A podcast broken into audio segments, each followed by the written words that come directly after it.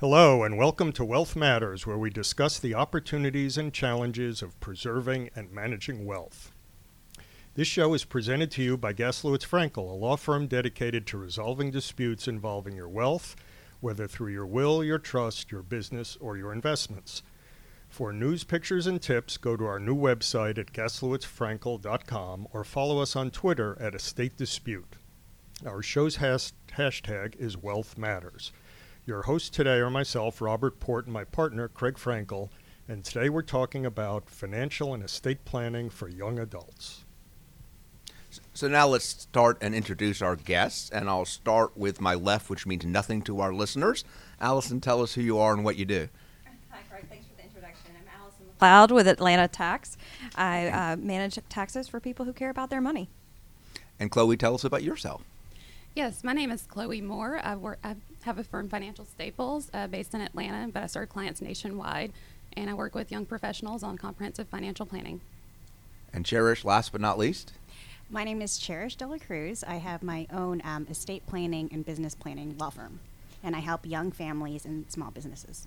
Okay, so we started off, and today's uh, topic talks about uh, estate planning for young adults. So I think the real first question for each of you is what do you define as a young adult?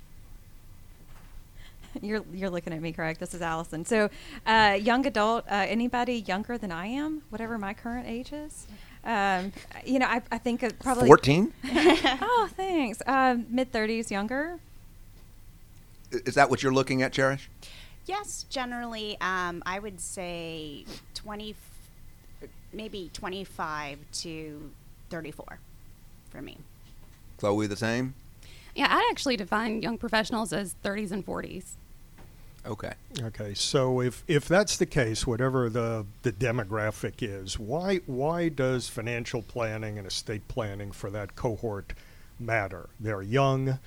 Uh, I, I still remember those days. You think you're never going to die. Your family knows what you want. You may be single. Why does it matter? Let's let's start with you, Cherish. For me, um, working with younger clients, I have seen what happens when people don't plan. so, um, most recently, um, you know, I, I have a, a, client who's now a widow. They were high income earners. The uh, father was a breadwinner, and he died unexpectedly. He was very, very young. He was 32 years old, had a two year old son, and a young wife. Um, he was the breadwinner of the family, and now because nothing was put in place, he his family you know is at a loss. And so it's a scavenger hunt. It's trying to figure out what the assets are doing a guardianship and i mean a conservatorship for the financial assets. So seeing what happens when people don't plan. And, and i should mention just for for our listeners if you have a sudden death that is the worst that is the most difficult time for the survivors to think rationally you want them to use that time to grieve and take care of their loved ones and thinking about the numbers is really just difficult. And Chloe, uh, why why does financial planning matter? However you describe financial planning for, for that age cohort. Yes, I, I think financial planning is important uh, to start as early as possible. Um, I know we, we had a couple of discussions, you know, before before we started, but um, you know, just thinking about as you're getting older and getting closer to retirement, um, what would you have paid or what would you have, you know given up given up to to be able to do financial planning earlier and put yourself in a better position for retirement. Um, so, a lot of people, you know, they just think that they're going to live forever, like you said, and and that they're you know they're just they have so much time on their hands um, to to really think about planning later on. But the earlier you start, the better. So ask your parents what they wish they did. Don't ask them what they did. Right, and, right. and what what I've realized looking back is that time. Uh, is is on your side, particularly with financial planning, and the value of accumulating money and let it compound over time. And the way it was illustrated to me uh, was I, I heard somebody once ask the question, "When's the best time to plant a shade tree?" Twenty years ago. When's the second best time? Today. Exactly. And that's for me that sort of brought home how to do it. So, Allison, why is you're, you're the CPA here? Why is uh, you know most people think about taxes and that kind of stuff and just you know get ill. Why why should why why should that be something young professionals uh, focus on? That's a really good question, and it plays into everything that everybody's just been saying. Is that taxes are pretty much the biggest expense for anyone.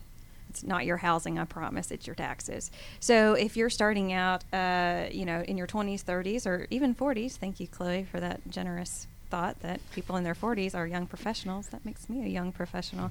Uh, taxes being your biggest expense, if you can cut that down early on, then that time horizon that you have to invest and uh, grow your money, grow your wealth over time, then that base just increases. So whether that's if you're a C-level employee and you're getting uh, stock options, things like that from your company, or you're starting a business and you want to know the best way to structure that from a tax perspective, getting those good answers early on just sets you up for success going forward. And I want to note something. So I, I, I, work, I serve on a lot of boards for charities, and I'm looking at the 401ks or the 403bs where you get to save money in a retirement account. And many of them will match the, the contributions, but I have found that most employees, particularly young employees, don't take advantage of that. And when we're looking at tax savings, given the new tax laws, it seems to me that there aren't a whole lot of tax savings you can do as a young person. Are you finding, um, Allison, that, that young people are taking advantage of 401ks or that is a good vehicle or what? I find some people do and some people don't. Firstly, it's a cash flow issue, and really, pretty much anything that anybody here in this room is doing all comes back to cash flow. So, for some folks that are first starting out, they really don't have the funds to be investing. Uh, I'll be straight up honest. They, you know, if if someone comes to me and they have a lot of issues, probably one of the first issues I would say, especially if they have children, is do you have an estate plan in place? Have you gone to see an estate attorney? You know, spend a few thousand dollars on that before you put that in your 401k, because if you croak tomorrow, you want to make sure that your kids don't go somewhere that the state has decided. So there's kind of you know a hierarchy of financial planning, which Chloe and Cherish can talk a lot more about. Uh, but back to your question, Craig, about whether people are putting money in these 401ks. I, m- most of my clients um, and sort of self-fulfilling prophecy because if folks don't have the funds generally they're they're not coming to me as clients but um, so I guess that's really more confirmation bias but most of them are putting into their 401ks, but probably a lot of them are only doing it up to the point they get that employer match because that is free money and that is definitely a good thing.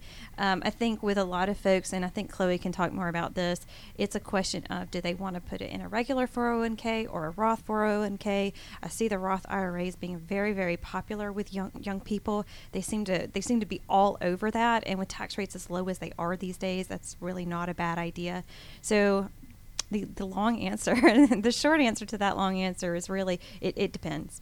So, um, Allison mentioned something about cash flow. And Chloe, I, I know we, we asked you to give us some thoughts before we started. And number one for you is cash flow. So, tell our listeners a little bit how you approach that. You know, they they get their income, a paycheck. If they're lucky, they may get money from a trust or other uh, regular distributions, maybe a family business. Yeah, how trust do me, most don't. how, do, how does one uh, who who uh, how does how do you go about sort of helping people deal with their cash flow? Definitely. The first step is really just having awareness of, of what's coming in and what's going out. Uh, when I work with a lot of a lot of my clients, they have no clue how much they spend in any given month uh, and, and, where that money's really going. So so that's one of the first things I do with them is help them come up with a, a, a budget um, and figure out okay what what's really going out. Are there internet tools or things that can help us? Because I've got kids in their twenties, and knowing where their money goes is shocking that they know nothing. Yes. So, so are there tools that you could at least direct yeah. kids to, kids, uh, young adults to start off with to get a better awareness? Yes, there, there's a, a lot of online tools. Um, some of the most popular ones are, are Mint um, mint.com. And then also, you need a budget as a good budgeting tool uh, that some of my clients use as well. Uh, but yeah, there's a lot of a lot of tools. Some people like to just use good old Excel and you know download transactions and, and kind of categorize and see where things are going. So.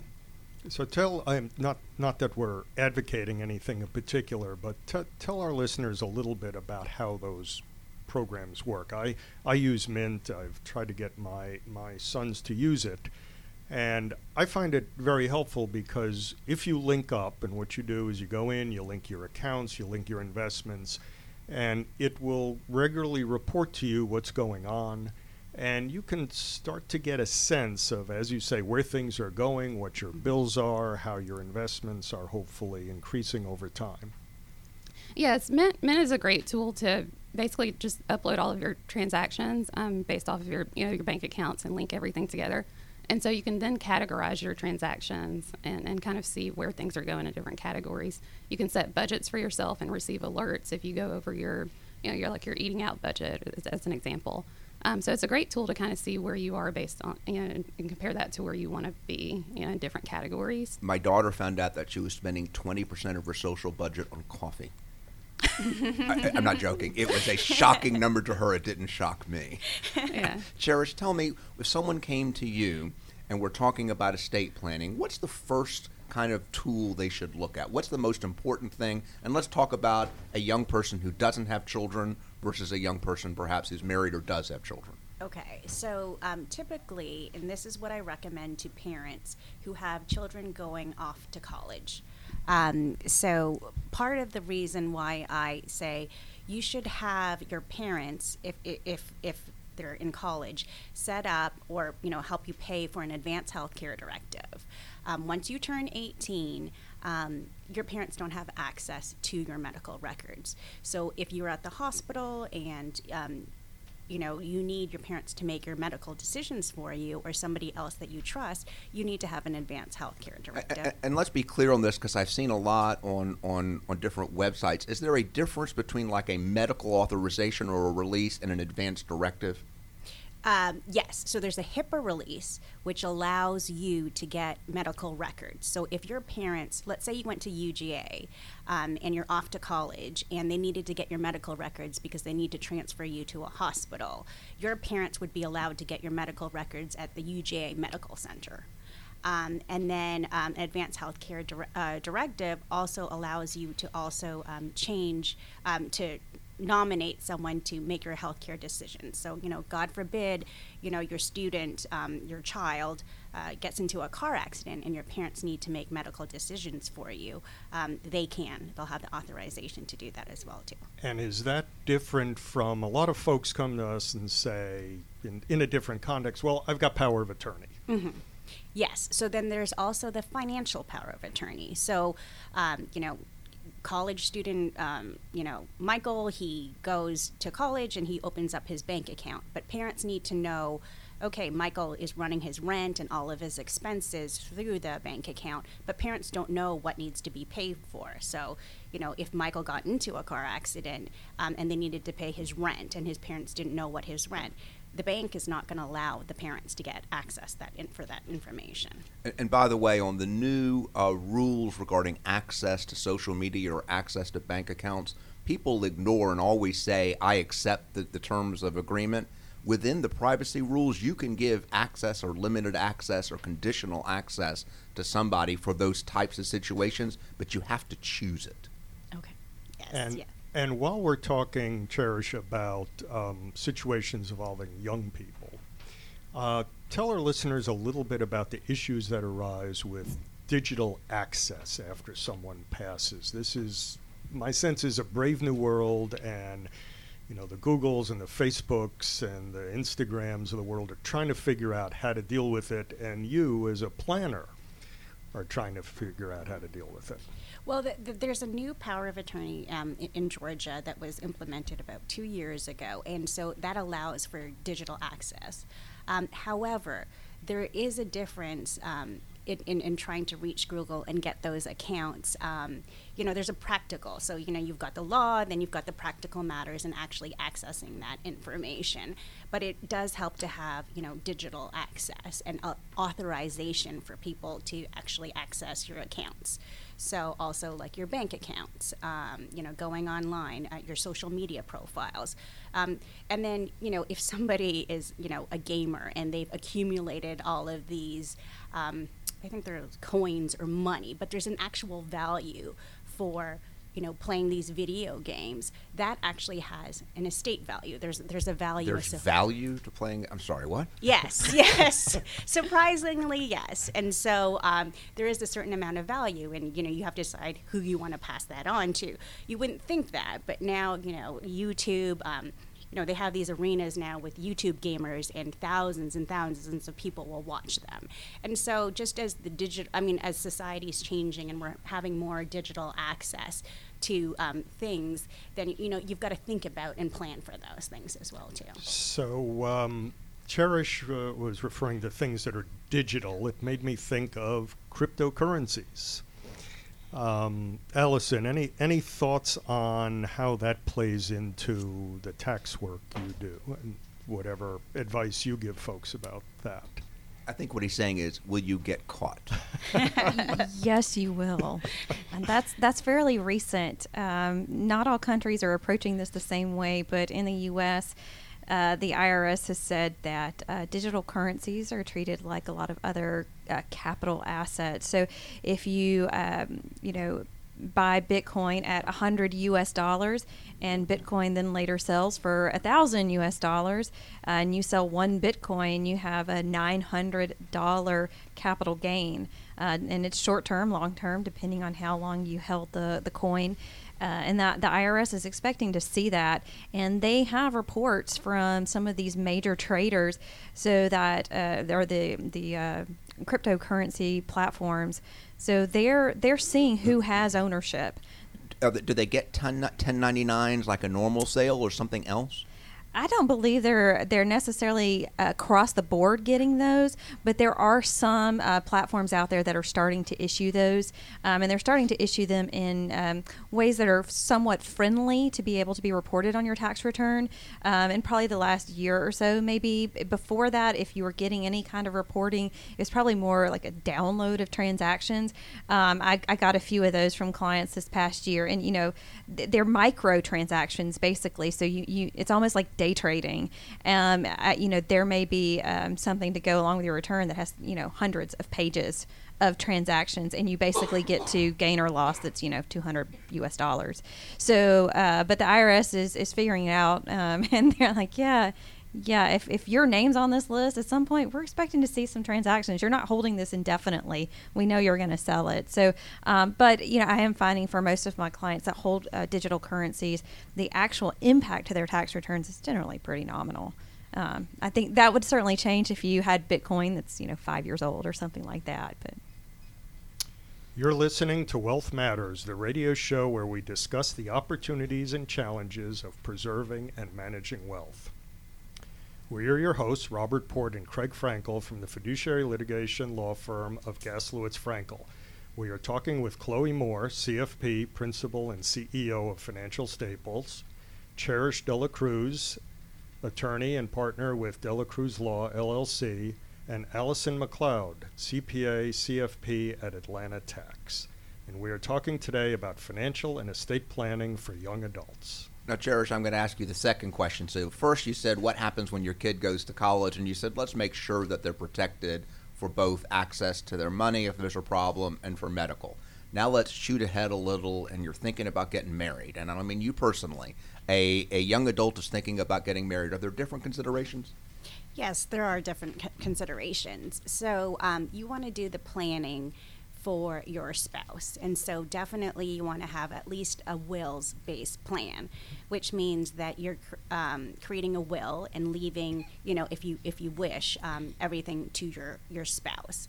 Um, some people they will, you know, forget to update their beneficiary designations um, for their spouse. And so they'll forget to put their wife's name. So they'll have a 401k. Um, and you know to check it regularly. So that that's something that you definitely have to do. I've seen situations in my practice where they think that they've put their um, their spouse's name on the beneficiary like their life insurance um, their um, uh, 401k and they haven't.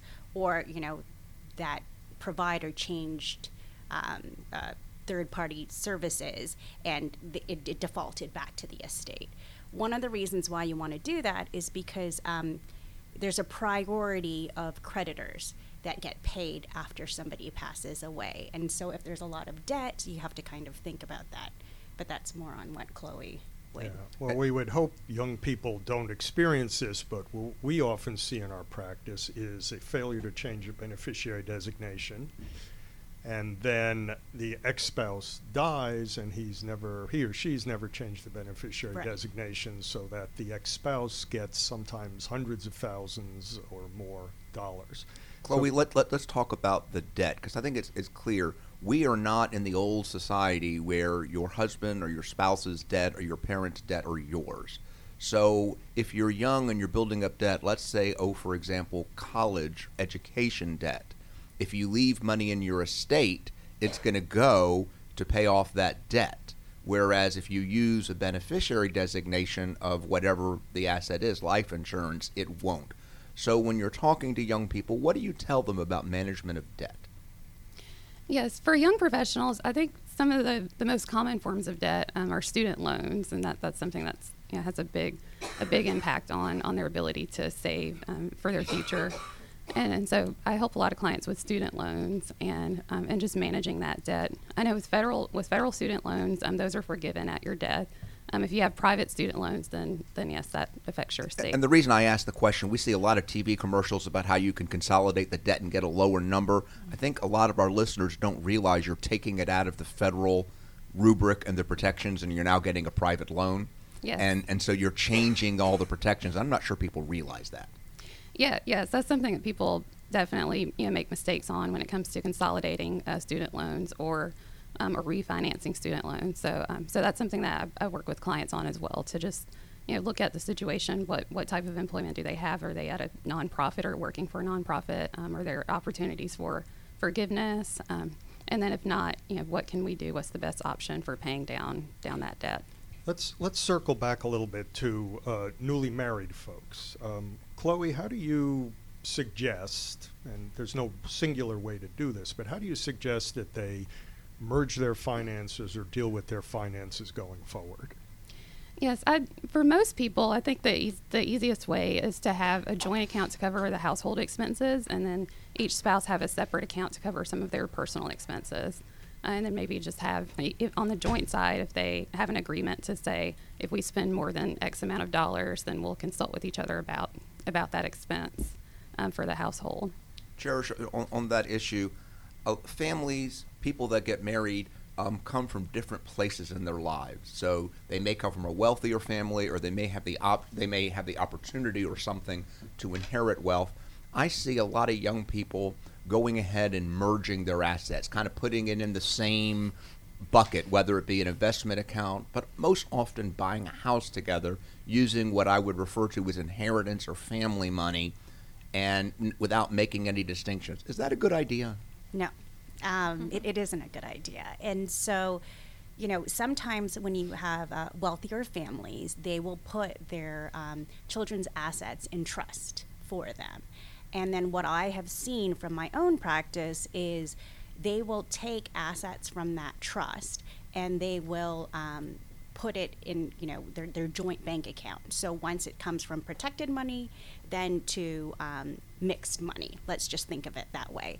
And then you know what happens if somebody gets divorced um, you know y- you know you're, you're you're young you're married now but you know 10 15 years from now you, you, you know, you're contemplating divorce And by the way, the divorce rates are interesting. For young people, it's going down. It's below 40%. But for people over the age of 50 whose children are going to college, it's going up. So the, the, the blended divorce rate right, right now is still around 50%. And so you have to think about that. You never want to mix that money um, and um, those assets together. Um, so I always recommend um, that to my clients. And then I also think, even though you know they might be recently married, have young children, you know, you have to think down the line for re- um, adding what we would call uh, remarriage protections. So you know, God forbid, you know, you pass away, and then your um, surviving your spouse, who's you know the survivor of the relationship, wants to get remarried. How do you protect your children and make sure that the assets that you have either worked really hard for or your parents have really worked hard for really go to those children. Um, so making sure that you have provisions in the trust that address that.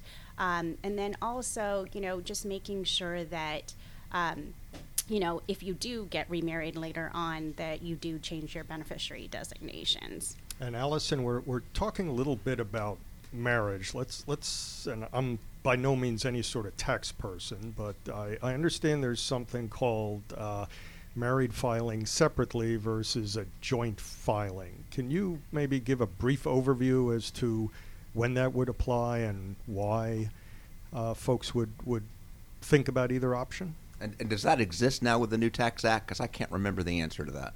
Yeah, you know, it's interesting. Uh, if I could change anything about tax law, well, I change a lot of things. uh, but one thing I would definitely get rid of is this sort of antiquated idea that we should combine tax situations with each other when we get married they it's it's hard enough to combine financial situations. I know Chloe can speak to that. It's hard enough to combine legal situations. I know Cherish can speak to that. Um, but you know, I have a number of clients who are married and um, have had issues combining their financial situation. But then I tell them, oh well, unless you want a really bad tax answer, you're going to need to combine your financial situation simply to file tax returns together. That's very problematic, especially when one spouse has a business and the other one doesn't. And withholdings and estimated tax payments and all that get very confusing. On the other hand, I have a number of clients who live together, have lived together for a long time um, in a, a partnership, and are not married. And so they don't have the opportunity to file jointly, which um, a lot of times can hurt them, um, but a lot of times can present opportunities. Again, if one person's a business owner, one's not, maybe they can, uh, one can employ the other and shift some income around to uh, push income income to someone in a lower tax bracket. It's really it's really a frustrating situation for a lot of folks because just these days just because you're married doesn't mean that you share a financial situation and because you're unmarried doesn't mean you don't. And let, let, us follow up on that. Statistically people are getting married later. We have a lot of same-sex or same-gender marriages but we also find a lot of people living together in some combination where they're not married and, and, and how does one think about tax planning when you're not married? Well, I'll give you one example. Um, I have uh, a couple of clients. They've lived together for a number of years. Um, they they're both men, and they've been, realized that oh, marriage is now on the table. Do we want this or not? And so they're still exploring that. Um, but um, in the meantime, they've got a, a, piece of property that that they've owned and lived in for a number of years. Um, and there is, if I'm sure probably everybody in this room is familiar, maybe our listeners are not, with the so called 121 gain exclusion, which is your best friend in tax. And it says if you sell your house and uh, you have a gain on your house sale, as long as you meet certain requirements, you can exclude up to $250,000 of gain uh, from being taxed. That jumps to $500,000 if you're married. So, you know, for them, I said, okay, you know, I, I would love for you guys to get married if that's what you want but you need to talk to me first so we can plan for your house sale. You know, I don't want them to uh, sell first and then get married later and then, you know, kind of get hosed there on the, the tax break. So that would just be one example. Chloe, answer that question kind of from the planning perspective. You are an unmarried couple and you're living together for a while. You may not yet have decided for it to be a permanent relationship. Maybe you have. What difference is there for planning for an unmarried couple versus a married couple? Yes, it, I, I do have also some clients that, that have been in long term relationships and are not married. And um, it, it's really a matter of, with from a cash flow perspective, figuring out you know what your joint goals are um, as a household and, and figuring out if you how much you want to combine. Some people do set up joint accounts, you know, just as if they were married, um, just to cover just the household expenses um, and things for the, the household, and then keep everything else separate. Um, and some people just keep things completely separate. Uh, but but it really just depends on you know the relationship and, and their specific goals. Cherish, let me let's circle back to something you mentioned before, which I didn't want to pass, which was beneficiary designations. And it occurs to me that a lot of young couples with young children, they get the form from the bank, the brokerage firm, whatever it is, and they say, you know, who's your beneficiary? Oh, we'll list, you know, Junior, who is, you know, two. seven two. years old, too. yes. Uh, is that a good idea?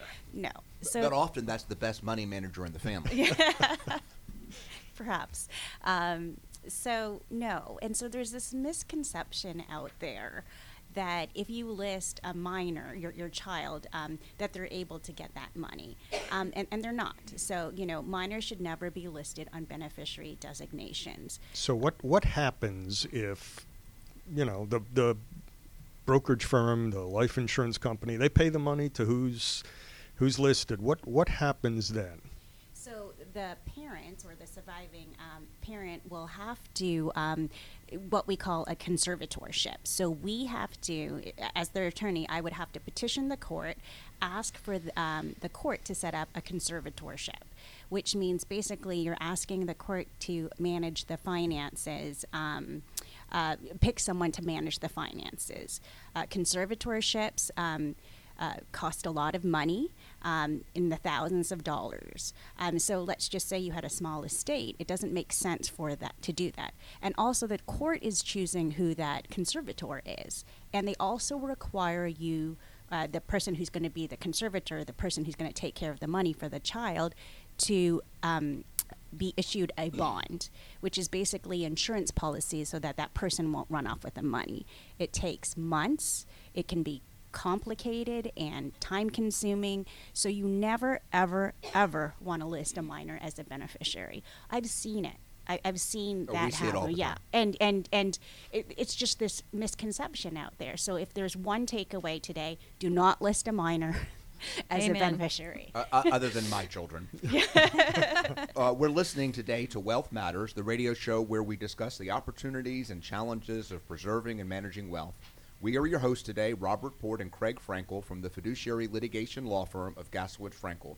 We're talking today with Chloe Moore with Financial Staples, Cherish de la Cruz with De La Cruz Law, and Allison McLeod with Atlanta Tax. And we're talking about financial and estate planning for young adults. Let's follow up a little on, on for children. Um, when you talk about minors being being beneficiaries, I do want to highlight that with a conservatorship, it's over at 18. So if you have a 17 year old child and you listed them, even if there's a conservatorship, they get access to money right away. Are there ways to use beneficiary designations where the money will politely be e- given out at different times, whether it be a trust or something else? Is that possible as a designation? Yes. So you can name a trust as a um, part of the beneficiary designation. Um, as you know, children are getting older. Some some children are not responsible at 18, and so if you start thinking about the parent's estate and how many assets, let's just say you had a couple of million dollars, do you really want um, Junior to get that money? Um, I personally, I have three children. I wouldn't want that because I know that they would spend it on a brand new Lamborghini or something else. And so you can structure it in a trust so that it's either staged, you can give it to them um, during certain conditions. If you graduate from college, if you go to graduate school, whatever provisions you want, you can add that to the trust. Allison, I have a kind of an odd question for you. Let's Go shift- for it. I get sh- odd questions all day long. Let's shift gears. So, so one of the things that young people are going to be doing when they don't have children is they're going to be starting businesses, and they're going to be taking probably greater financial risk, and that's a good time to do it. Are there any kind of tax savings or, or things that uh, young people can use under the new tax act that might be something we haven't thought of? Well, I have to think about under the new tax laws, but I, I can tell you a few things. One thing that I recommend anyone starting a business, whether they're starting from scratch or whether they're buying a business, is uh, first make sure they have a very good corporate attorney. Uh, they need to look over any and all documents, um, help generate documents, that sort of thing. Also, make sure you're starting out with a good accountant, someone who will keep your financials for you, work with you on understanding those if business is not necessarily your background uh, both of those are definitely worth the money. So that's one of the, the best things I can offer. Um, on the tax side, definitely make sure you structure your business um, in a tax efficient way to begin with. Sometimes it's kind of hard to go from one tax entity to another, uh, and you may find later down the road that uh, the tax structure you thought was great because you know everybody's doing it didn't help you at all because your situation is unique to you and you needed something tailored for you. And, and I want to underscore something you said when you talked about the corporate attorney. What you're talking about is creditor protection. What you don't want to do is all of your personal assets to be lost because the business doesn't quite go the way you wanted. Yeah, that's certainly one one of the, the benefits, and probably one of the bigger benefits of working with a corporate attorney. I think another one, um, and I see this all the time, is the ownership problems. Uh, when you just when you start a business or buy a business and you're the only owner, you don't think about that. But when you say, "Oh, well, I want my mom to be involved. I want my brother to be involved. I want my two best friends from college to be involved," you will have problems. And working with a corporate attorney from the onset, they're going to ask you all the exit related questions that you didn't even think about. You know, what happens if another business partner becomes incapacitated or something like that? Like, what are you going to do?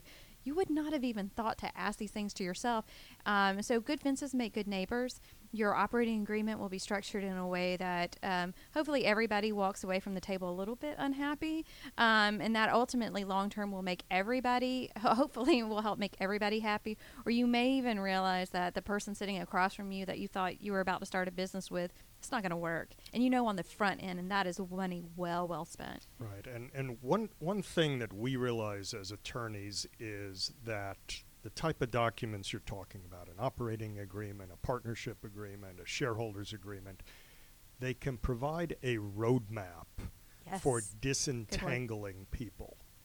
And many times, just like marriage, folks get into business, everything's going to be great, 50 50, whatever it is. Uh, and things don't often work out well.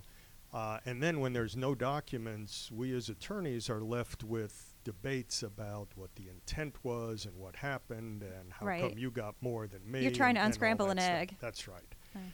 So, Chloe, let, let me change the topic just a little bit. Well, a lot, maybe. Um, one of the things, one of the financial issues that, that, again, people sort of think of and many people say yuck is insurance.